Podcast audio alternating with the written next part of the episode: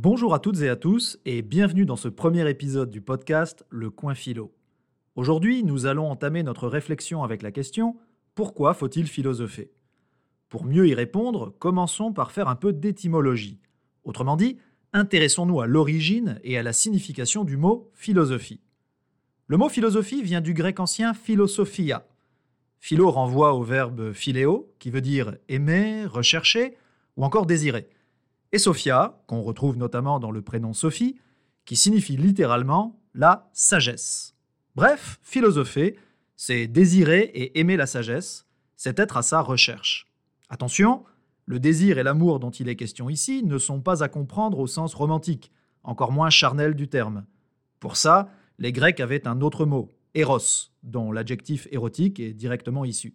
C'est donc plutôt au sens de l'amitié que le mot amour doit être entendu ici. Les philosophes sont ces personnes qui aiment et qui recherchent la sagesse, ce qui signifie logiquement qu'ils ne la possèdent pas, du moins pas encore. En effet, comment rechercher quelque chose qu'on aurait déjà en notre possession Quand on cherche ces clés, c'est justement qu'on ne les a pas. On raconte que Socrate, le philosophe grec du 5e siècle avant Jésus-Christ, avait été déclaré homme le plus sage par la Pythie, cette prêtresse du temple d'Apollon à Delphes, le sanctuaire le plus célèbre de l'époque. En plus, l'oracle révélait que Socrate devrait consacrer le reste de son existence à la philosophie, rien de moins, en s'examinant lui-même et les autres. Dubitatif mais curieux, Socrate mit donc son existence au service de la philosophie, ainsi qu'à la recherche d'une personne plus sage que lui. Dans les ouvrages de Platon, son plus célèbre disciple, Socrate discute souvent avec des personnages qui ont la réputation d'être sages. D'ailleurs, plusieurs de ces personnages ont réellement existé, comme le général athénien Lacès, par exemple.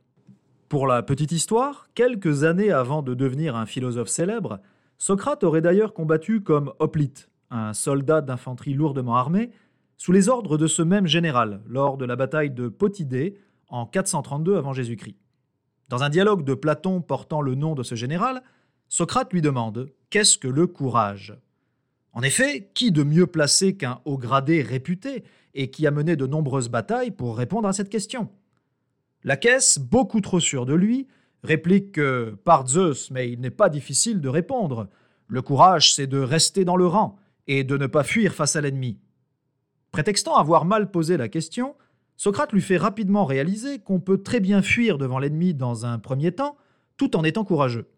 Pour cela, il lui donne plusieurs contre-exemples, comme celui de la bataille de Platée en 479 avant Jésus-Christ, qui opposa une coalition de cités grecques, dont celle de Sparte, à la redoutable et puissante armée perse du roi Xerxès Ier. Quand les Perses, largement plus nombreux, donnèrent l'assaut, les Spartiates commencèrent par fuir, ce qui incita les Perses à les pourchasser. Mais soudain, les Spartiates firent volte-face, resserrèrent les rangs et remportèrent la victoire. Bref, la définition proposée par la caisse n'a en réalité rien d'une définition.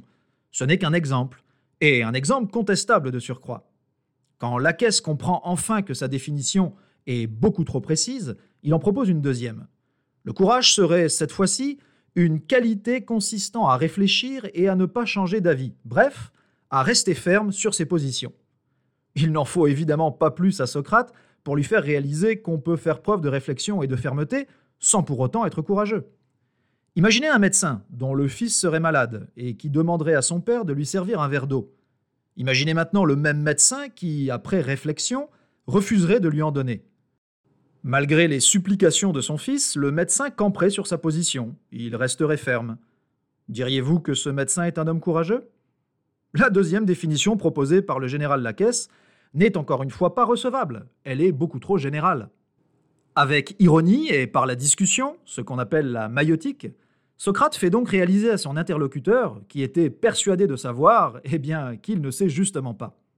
Pire, la caisse est non seulement ignorant, mais jusqu'à ce que Socrate lui fasse réaliser, il ne savait même pas qu'il ne savait pas, ce qui faisait de lui non pas un simple, mais un double ignorant. Pour commencer à philosopher, il faut donc nécessairement reconnaître humblement son ignorance, au moins partielle. Socrate disait Tout ce que je ne sais pas, je ne crois pas non plus le savoir. Enfin, c'est surtout Platon qui lui met ces mots dans la bouche, puisque Socrate n'a jamais écrit un seul livre. Pourquoi faut-il philosopher? Pour sortir de la double ignorance. Mais suffit-il de savoir qu'on est ignorant pour être sage?